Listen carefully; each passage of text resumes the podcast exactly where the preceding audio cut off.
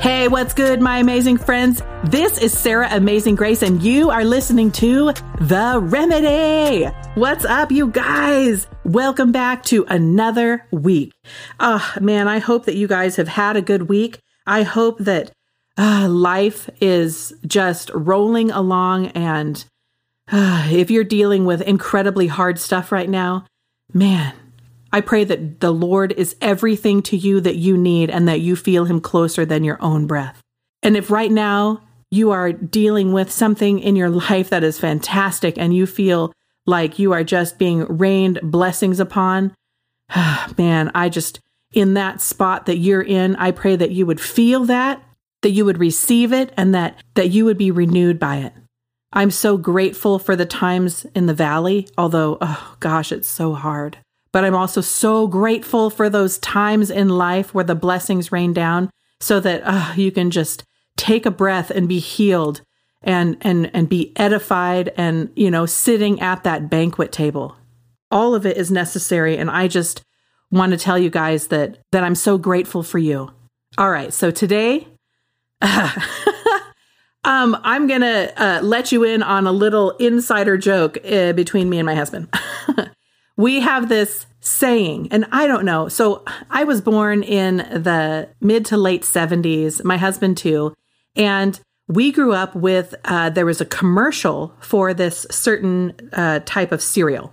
And it's called shredded wheat. I think it's something uh, shredded biscuits or wheat biscuits or Weet-Bix, I think, or something like that. There's a whole bunch of different names for this same shredded, terrible cereal that looks like little pieces of hay. you know what I'm talking about if you've ever had this Weet-Bix or something like that. I think they call it in in Australia and in England. Anyway, in the United States it's called shredded wheat and it's it's awful. And if you like it, you know, my heart goes out to you because there's so many better things to eat.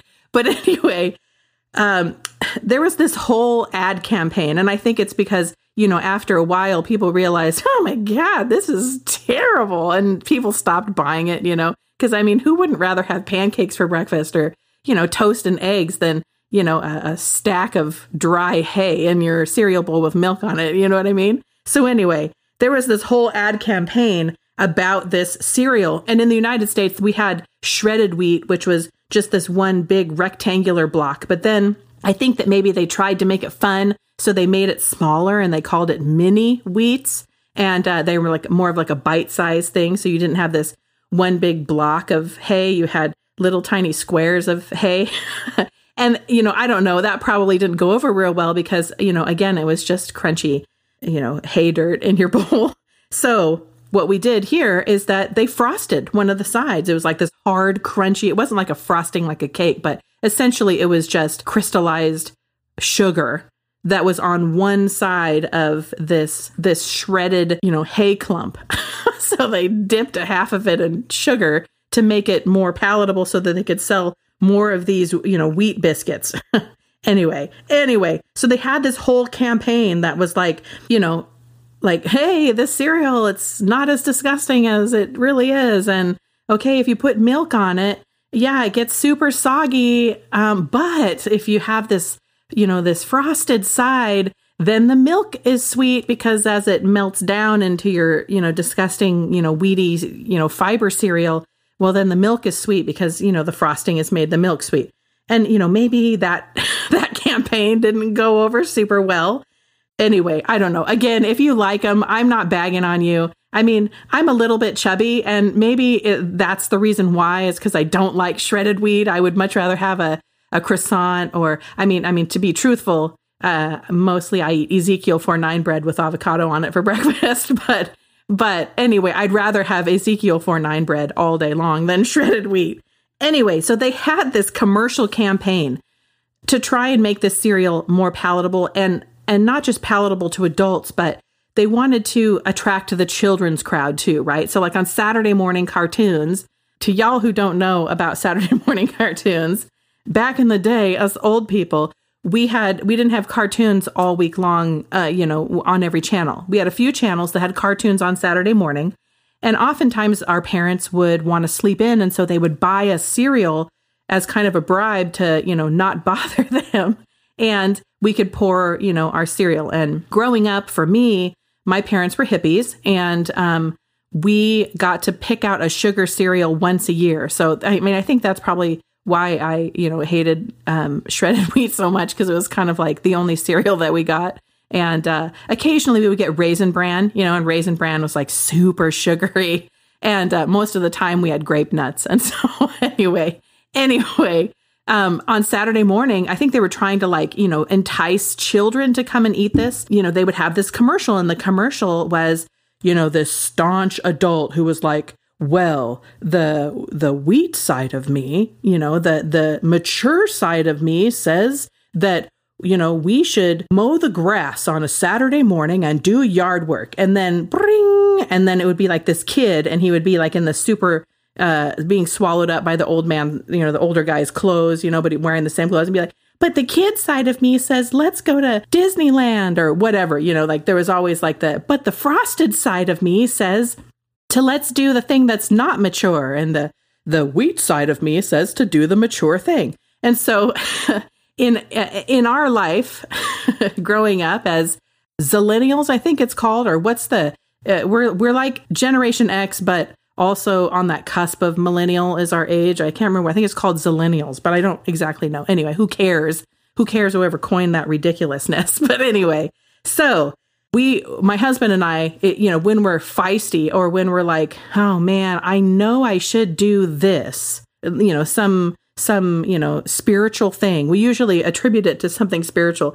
You know, oh my gosh, I know that Jesus wants me to say this, but the frosted side of me wants to flip that person off, or the frosted side of me has a four letter explicitive that I would love to give that person. But but what would Jesus do? Jesus would have the have the unfrosted mini wheats. Anyway, not really. What Jesus has is so much more than that. But to us, that's our inside joke. But sometimes, you guys, ugh, I am not perfect. I, you know, I'm just going to be real. What's up? I am not perfect. And sometimes uh, that unrefined childish side, that petty side, it gets the better of me. anyway, I'm successful maybe 80% of the time, but that 20%, dang, Gina. Yeah, you better watch out. anyway, I'm just being real. I'm just being real. But anyway, I'm just kidding. Uh, but I'm not really. I mean, I am not Maud Flanders, you guys. I am not Beth Moore perfect. My hair is in a perfect little, you know, coughed uh, little hairdo and, you know, coming home from church to go cook myself a pot roast. That ain't me. I love Jesus with all of my heart, my soul, my mind, and I am a lump of clay in the potter's hands. And oh my gosh, I strive for an audience of one. I strive to please an audience of one every single day, but I ain't perfect. I mean, I I probably hit the mark about 80% of the time, but catch me on that 20%. catch me outside. You know what I'm saying? anyway, I desperately need Jesus every day and in every way, you guys. It is the blood of the Lamb that washes me, and I, Sarah, I am a constant work in the hands of the one who created me. You know what I'm saying? And I know that you are too. I know that you are too. I know that you're not perfect because none of us are, you know? And man, I know you can relate. I know you can relate to having that frosted side. We can be petty. I mean, we can be nasty. When when I'm tired, when I'm hungry, when I'm hormonal, you know what I mean? When I'm just being a human.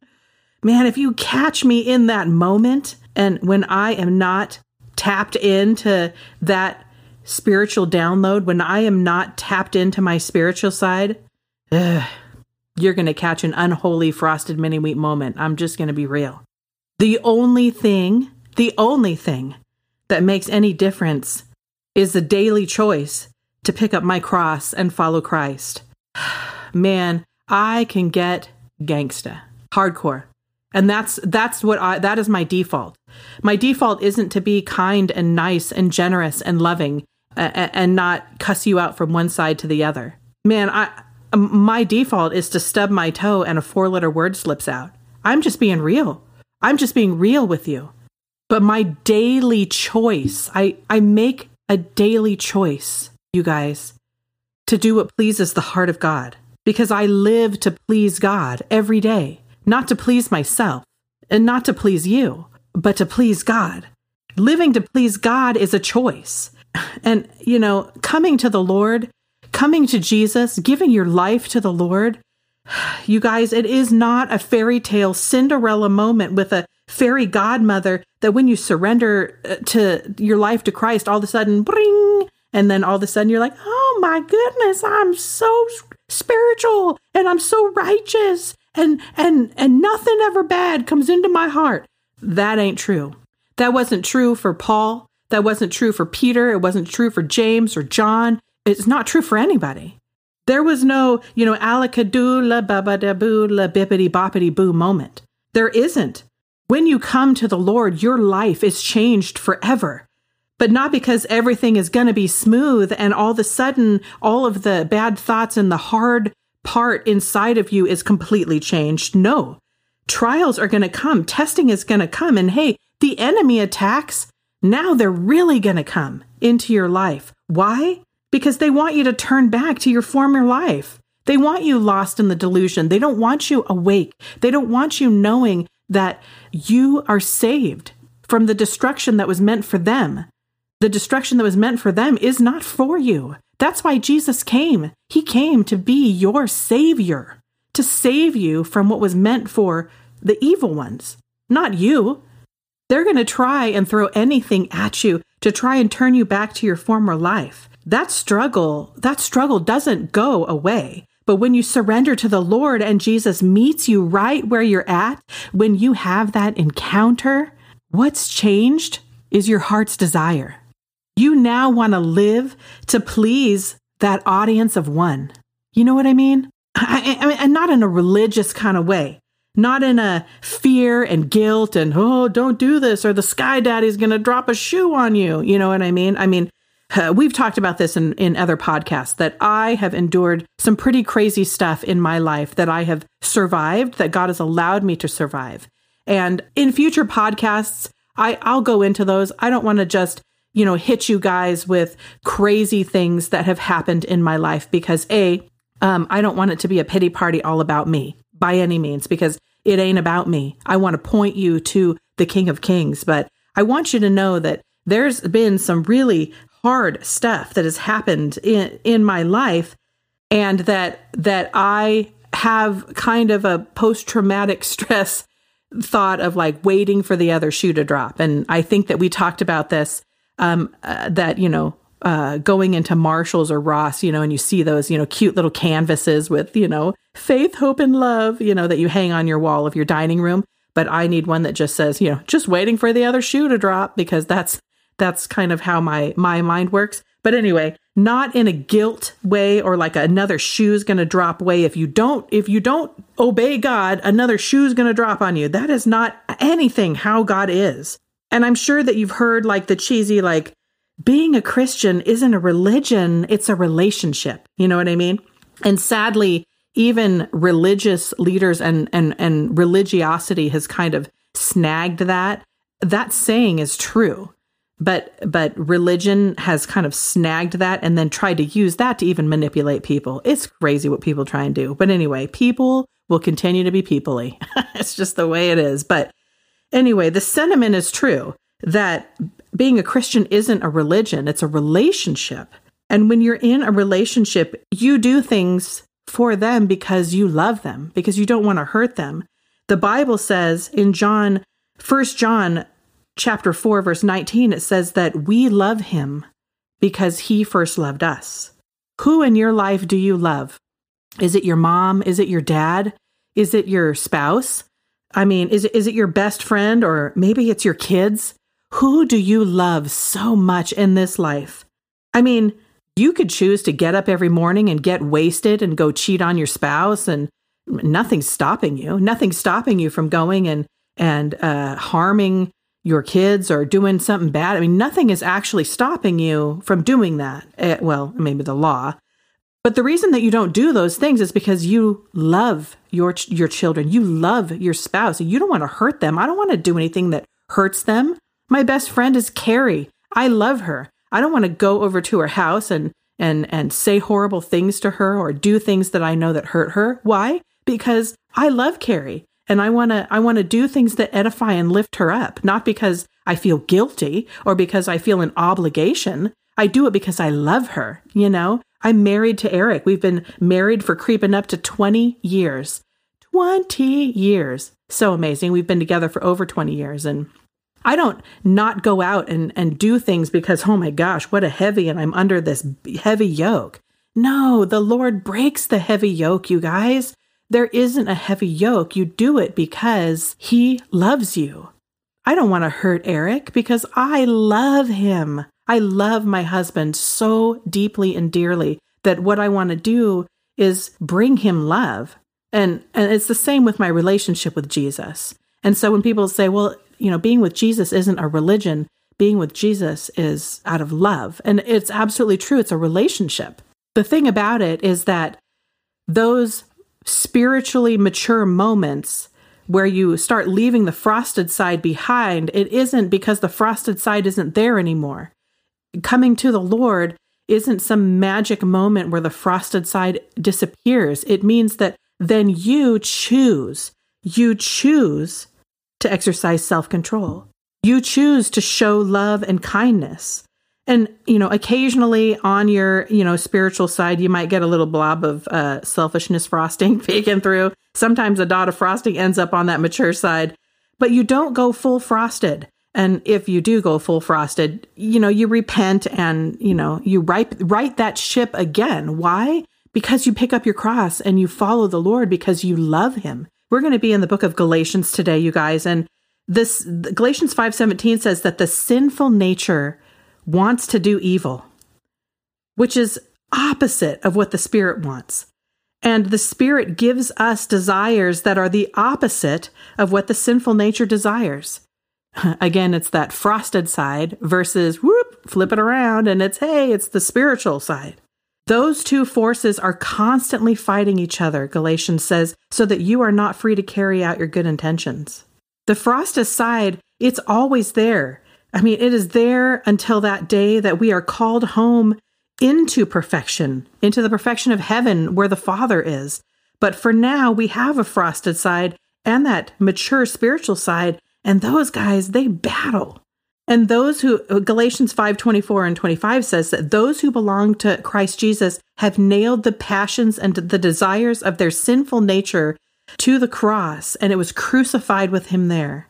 And since we're living by the Spirit, let us follow the Spirit's leading in every part of our lives. In every part of our lives. Galatians kind of goes into, and I'm not going to talk about every sin, guys, you know, but it talks about envy and drunkenness, wild parties, and other sins sexual nature, anyone that lives that sort of life, they won't inherit the kingdom of God. That living for yourself life, that's no good. You're not going to make it to a relationship with somebody if you're doing things that hurt their heart. You know what I mean? But the Holy Spirit produces what? What kind of fruit in our life does the Holy Spirit produce? And that fruit is love, joy, peace, patience, kindness, goodness, faithfulness. Those are the fruits that the Holy Spirit produces. That's the spiritually mature side, right? And how can we strengthen ourselves to ensure that the frosted side doesn't always win? You know what I mean? Because that frosted side is there. And like I said, most of the time, 85, maybe 90% of the time, boy, that spiritual side wins. But man, uh, if I'm in a weak state, cash me outside. You know what I'm saying? Whew. But how can we strengthen ourselves to ensure that that frosted side doesn't win? How that sin nature doesn't win? Well, you guys, that takes a choice. It takes a choice. It doesn't just happen. I've talked to people, and I'm sure you've heard people say, well, that's just who I am. Like, no, that's who you were before Christ. That ain't who you are now. That's someone that, you know, that's just somebody that I used to know. You know what I mean? That's someone that you used to know. And yeah, sometimes you fall back and it's like, no, I'm not going that way. I'm not going that way. There's an old Cherokee uh, proverb that um, I- I'm sure that you guys have heard, and I'll just kind of run through it real quick. But it talks about that an old Cherokee woman gazed at her grandson, and recognized that the boy had a battle going on him, uh, inside himself. She said, My son, the battle within you is between two wolves, and one wolf is evil. It's anger, envy, sorrow, regret, greed, arrogance, self pity, guilt, resentment, inferiority, lies, false pride, superiority, ego. That's the frosted side. You know what I'm saying? But that other wolf, that other wolf is the good wolf. And that's joy, peace, love, hope, serenity, humility, kindness, benevolence, empathy, generosity, truth, compassion, and faith. Doesn't that sound like the Holy Spirit? The grandson thought about it for a minute and asked his grandmother, Which wolf wins? The grandmother replied, The one that you feed. Which one are you feeding, you guys? If we set up camp on the frosted side, it feels good initially, but you know what? Eventually your teeth are going to rot out. Your guts are going to rot out. You're going to have a disease rotted body. You know, sugar and candy, I like it. It's delicious. I ain't going to lie, but it feels good in a moment, but over time, it destroys everything. And the Lord doesn't want that for you. He doesn't want that for me. For your life, for your talents, your gifts, your family, your friends, your relationship, your work life to be destroyed because of your own selfishness? No, that's totally not what the Lord has.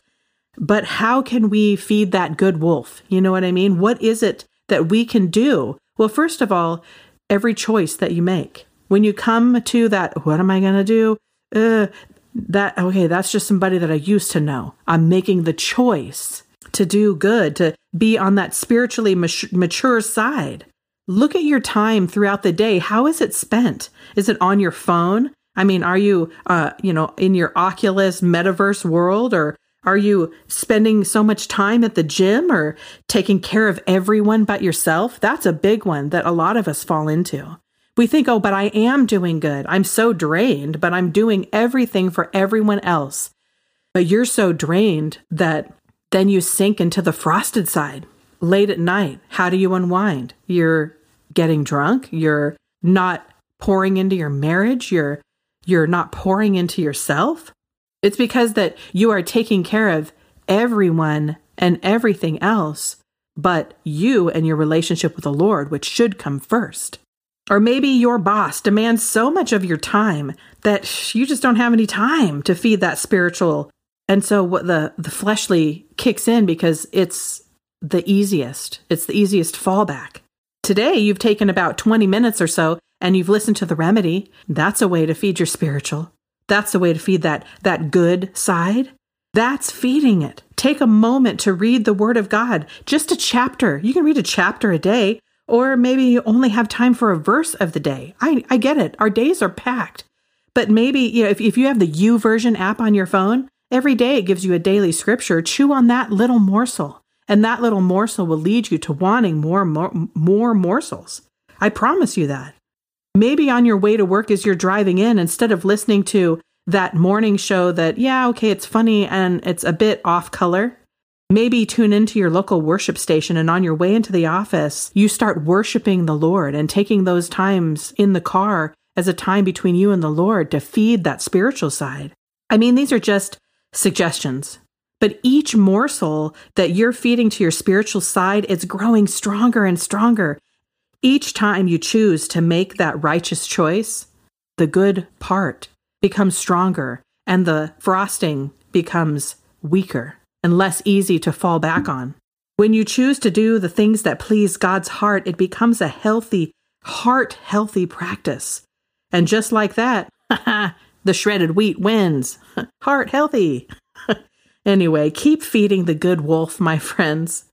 Darkness is all around, and the good fight, I promise you, you guys, it is worth the effort to make that choice to feed the good wolf. I promise you.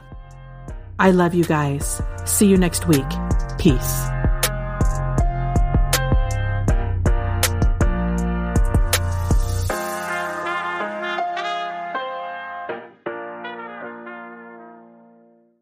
Hey, hey, hey, thanks for tuning in. If you like what you've heard, don't forget to subscribe. New shows coming at you each week. If you have a question or a comment, send them to AskSarahGrace at gmail.com. Catch you on the flip side.